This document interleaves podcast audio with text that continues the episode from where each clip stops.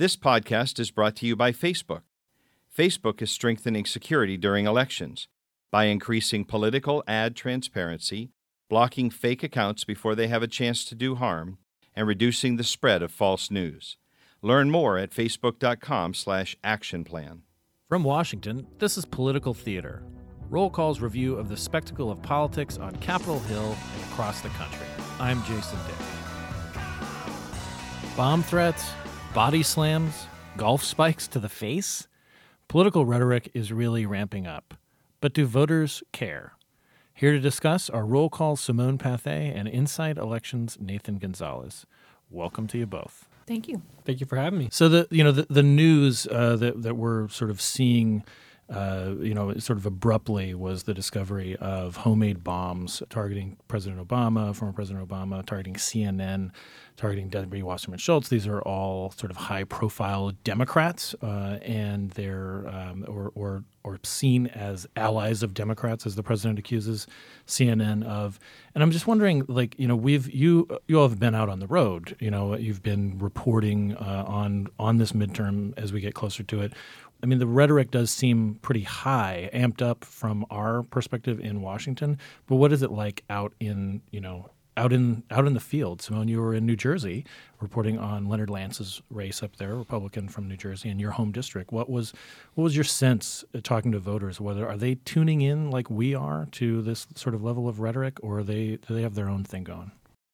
Um, I think it depends on where you go, first of all. And in a place like New Jersey's 7th District, some of the rhetoric that we're hearing about or that Trump is talking about on the trail, the caravan, for example, immigration, that's not a major concern for these people. You know, it's, it's an affluent, well educated district. They're looking for um, a moderate voice to keep the country on track. They're concerned about health care their taxes is a huge issue in a suburban district like that, and the economy. I think in other places you're seeing the the national security rhetoric play out a little bit stronger in the suburbs for North Carolina, for example.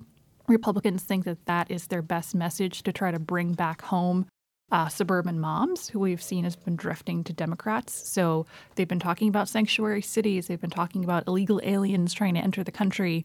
And even though the attacks that we're seeing today, or are mostly targeting Democrats, I think there's a potential, however this plays out, that it could sort of amplify the um, the law and order message you're hearing from Republicans and, and the fear that there's just so much going on and like you need to vote for a Republican to keep us safe.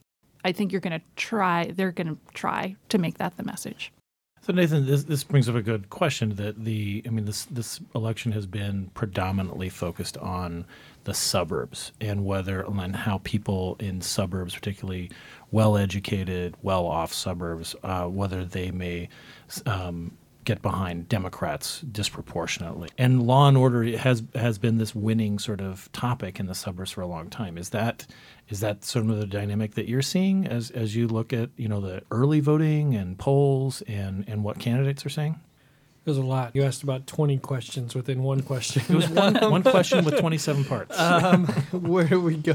Yeah, I mean, it's clear the Republicans and the, the president and Republican candidates have a problem in the suburbs. I mean, you know, amidst all the some of the recent talk about Republicans gaining some traction. I mean, they're still struggling in uh, in suburban, you know, in Northern Virginia, in the suburbs of Denver and Orange County, California.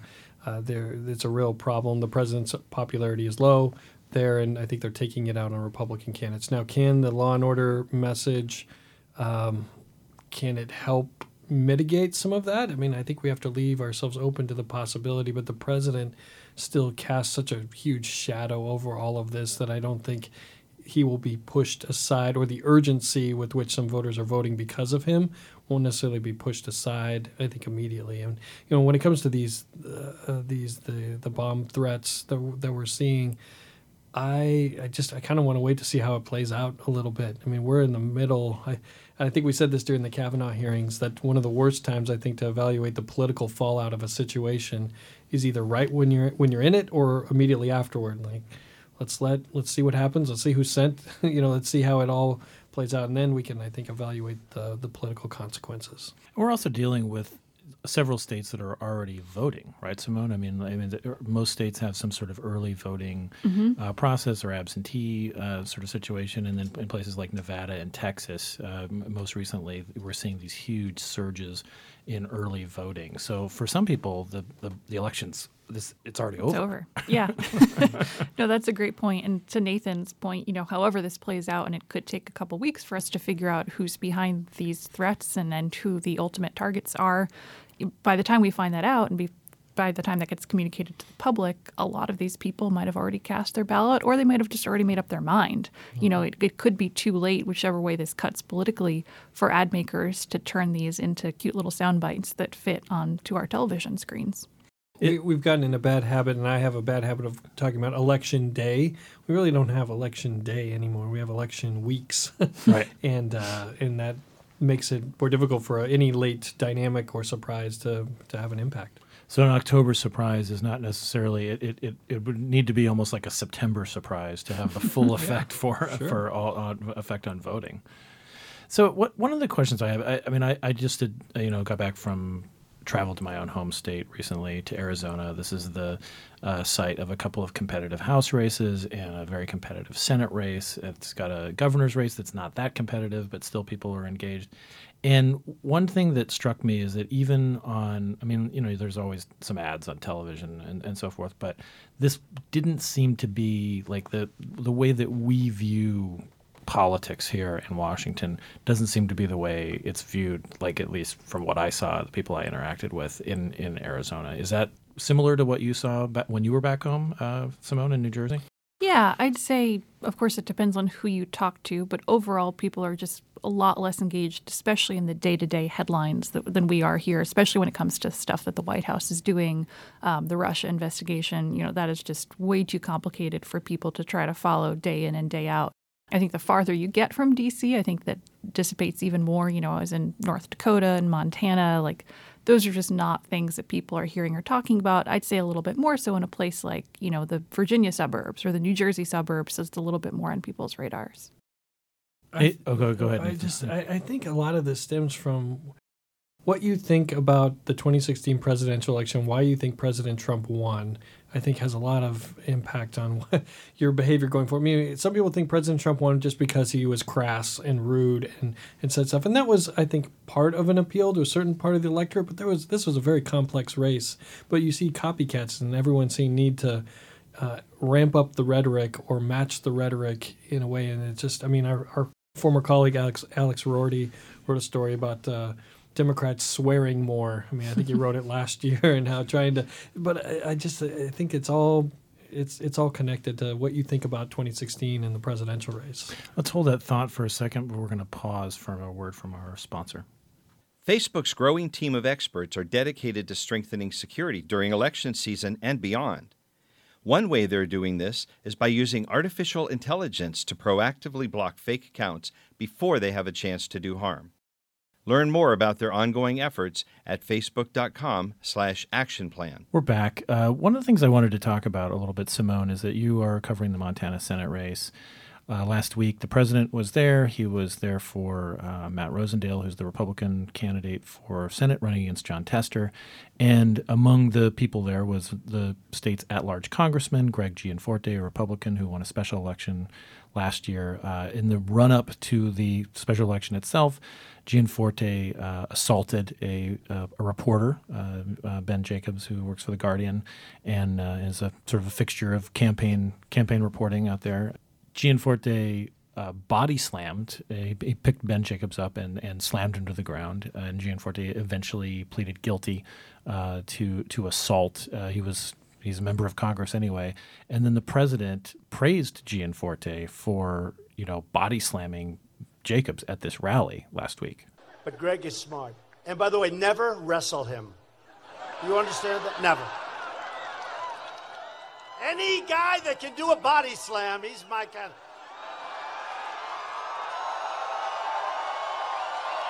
He's my guy. I shouldn't say this because there's nothing to be embarrassed about president came under some criticism for that, uh, but but he you know kind of brushed right past it and and you know, people like even like Steve Scalise, the majority whip in the House, said that oh, he, the president must have been been uh, kidding uh, about that. But I mean, this this is having sort of a real effect. Uh, I mean, like th- th- that kind of rhetoric. I mean, what's the what was some of the things that you saw after that after that rally in your reporting? Yeah, so one of the interesting things that Trump talked about before actually praising him was he was recalling in his mind the moment when he found out what Gianforte had done. And he he's sort of you know in only the way that the Trump can do when he's kind of talking to himself in this rambling fashion during his rallies. He said that at first he feared that that could imperil the seat for Republicans, talking about the special election in 2017, and then he thought, wait, no, it's Montana, which is something that I heard a lot last year when I was covering the special election, this happened, as you said, on the eve of the election. A lot of people had already early voted, so that's one factor that you have to take into account. But a lot of people I talked to, and they wouldn't necessarily say this on the record at the time, admitted that this could have helped Gianforte. You know, the fact that he was projecting a very strong, macho, um, attack the liberal reporter kind of demeanor went over well with some Republicans, maybe some Republicans who didn't really like him to begin with. He's from New Jersey. He was a self funder. You know, some things that didn't go over so well go over so well with reporters uh, sorry, didn't go over so well with voters, Republican voters, that may have helped drive out the base. This year, um, Gianforte is facing a, a, pretty significant challenge from a Democrat who's outraised him. She brought in, I think, $2 million in the third quarter, mm-hmm. uh, an astronomical figure, as we've seen a lot of Democrats post this year. And she released an ad, coincidentally, the same day that Trump praised Gianforte, in which she uses the audio footage of Gianforte beating up uh, Jacobs. And mm-hmm. so the campaign sort of pushed this out again after Trump uh, praised him on stage. I think it's yet to and, be seen. And said something along the lines of, "This is not us. This is not Montana." Exactly, yeah. trying to say that this is not Montana values, and then ties it into other things like his support for a Republican health care plan, his support for a Republican tax plan. So using it to amplify sort of their just more general anti-Gianforte message. Um, from what I've seen, she could be the Democrats' best chance at sending a Democrat to the House uh, from Montana in a long time. It hasn't happened since 94, even though they've elected Democrats statewide at other levels. Um, but he still seems to have a lead in the polls. There's been few public polls that have come out of this at large race just because it's a difficult one to poll, but he's still ahead. One thing that you were just saying, Nathan, that the again, the 2016 election. Here we are. We're almost at the 2018 election. we're we're uh, less than two weeks away, and we're still um, com- grappling with 2016 and particularly the the rhetoric and the kind of the coarseness and and whether you know how much that played into it. And one one of the things that I'm I'm wondering about is have we focused too much on just the that aspect of it of of like of the coarseness and how people are responding to to swearing or to violent uh, threats. I mean, we had the, in the Pennsylvania governor's race, we had the the Republican candidate say that he was going to you know step on Tom Wolf, who's the incumbent Democratic governor, his, his, face, you know, with his golf spikes and stuff like that. And you know, it's just like oh, there's all this weird. he better put on a catcher's mask because yeah. everyone has a catcher's mask, right? I mean, they, around the house. Yeah, these are these. There's always the, the weirdness. Are, again, are we focusing too narrowly on on that at the expense of dissecting the broader political trends that have brought us here? Uh, the short answer is probably yes, but you know, uh, the rhetoric I think has a an impact, and there are co- consequences for that. But you know, we're talking about um, the valuing non politicians over politicians. We're mm-hmm. talking about a cultural divide between rural America and urban suburban America that's growing and angst that goes along with that. I mean, there's there's a lot, but uh, but the rhetoric is what gets reported on the most, I think, because it's uh, it's sexy and, and, it's it's something immediate. It's a quote or something that can be viewed on videotape that's on TV, and so that just that just keeps escalating or snowballing depending on how you want to look at it. What one of the things that struck me about the story that you wrote about Leonard Lance, uh, Simone, is that the the thing that's kind of worked for him for a while is that he that people kind of perceive him as a as a nice guy. Mm-hmm. I mean, he's even I mean, and his opponents would, you know, make the argument that he's maybe too nice and he's he's uh, to the point of of being unrecognizable. Like you could walk right past him and you wouldn't know he's a member of Congress. Is that enough for Leonard Lance? Does he have enough goodwill backed up by? I mean, again, not every not every Republican is a dyed in the wool you know, smash mouth or golf spike in the face, you know, kind of, you know, supporter uh, of, of the president. I mean, like there are plenty of Republicans who, you know, they're just sort of tunnel vision and they're like, I don't necessarily like what Donald Trump is doing right here, but I really like tax cuts and I like the judges he's appointing and I like deregulating, you know, the bureaucracy. I mean, is that working for Lance in this situation? Because it's still kind of a toss up race there. I think it is working for Lance. I just don't know if it's going to be enough for mm-hmm. him this year. It's it's worked up until now. You know, he vastly overperformed Trump in his district in 2016, but in this environment, it just doesn't seem like enough to necessarily save him against an opponent who's talking about the hot button issues that are energizing voters like healthcare, um, you could put Erik Paulsen in Minnesota in the same camp. You know, he's someone Minnesota who, nice. Minnesota nice. yeah, he's a math major. He's about as far as you could get from Donald Trump in persona. He's a dad of I think four girls. You know, Democrats tried to tie him to Trump in 2016. That failed miserably. But this year he's running against a, an opponent who's trying to paint him more as just part of the corrupt Washington system. You know, that he takes money from quote unquote special interests. So again, I think that strategy of being a quote unquote nice politician, being civil, being respectable. A lot of voters I talked to um, who are supporting Lance said he's just a gentleman. You know, he's respectful, and that's something that he himself touts about his record. I don't know that that necessarily will carry the day for them this year.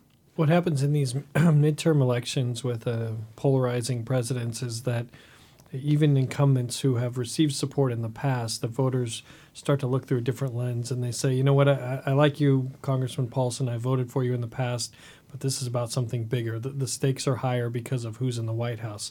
That's why we saw some well liked Democrats get thrown out in 2010 because voters said, you know what, it's not about you, it's me. or it's right. not about you, it's about the president. We got to put some brakes on what's going on up there. And I think we're seeing that again in the House. And Lance should be noted, he voted the way his voters wanted him to vote on what are considered, you know, the Republican Congress's two major legislative accomplishments. He voted against leadership on the tax plan mm-hmm. and on the health care bill, which didn't make Republicans here happy, but certainly won over better in his district to Nathan's point, a lot of Democrats who voted against Obamacare also lost because the midterm election was a referendum, not necessarily on them, on how they voted, but something bigger. Well, uh, Simone, Nathan, thank you so much for uh, for talking about this. I mean, this is sort of one of those big, um, big news days, and I, I, wanted to sort of nod to it and try to contextualize it within the you know how we see the election. I also want to note that. Uh, Nathan, you know, before we go, you have a, oh, yeah. uh, you know, the Inside Elections Film Festival coming up. Uh, we're going to start on with one movie. We don't do a full. Yes, we're, we're, we're, we're sponsoring a movie. You're sponsoring a movie, and this is the Sunday before the election. Sunday, November fourth at six p.m. at the Miracle Theater in Southeast Washington D.C. on Barracks Row. Uh, we're going to be showing True Colors with John Cusack and James Spader. John Cusack's running for he ran for Connecticut's fourth district. Uh, but uh, we're, we're going to try, you know, these elections are serious. We're going to try to have some fun. Right. Uh, the night is going to be hosted by your very own Jason Dick of the Political Theater Podcast. That's me. Wait a second, that's me. Yes.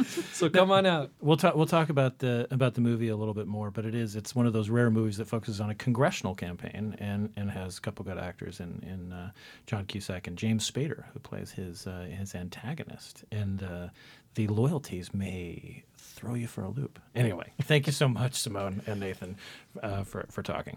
And thank you for joining us. You can subscribe to this podcast on iTunes, NPR One, Spotify, or wherever you happen to get your podcasts. And please take a moment to rate us on iTunes. Every little bit helps. For more on this and other stories, visit rollcall.com or find us on Twitter at rollcall. And thank you for listening.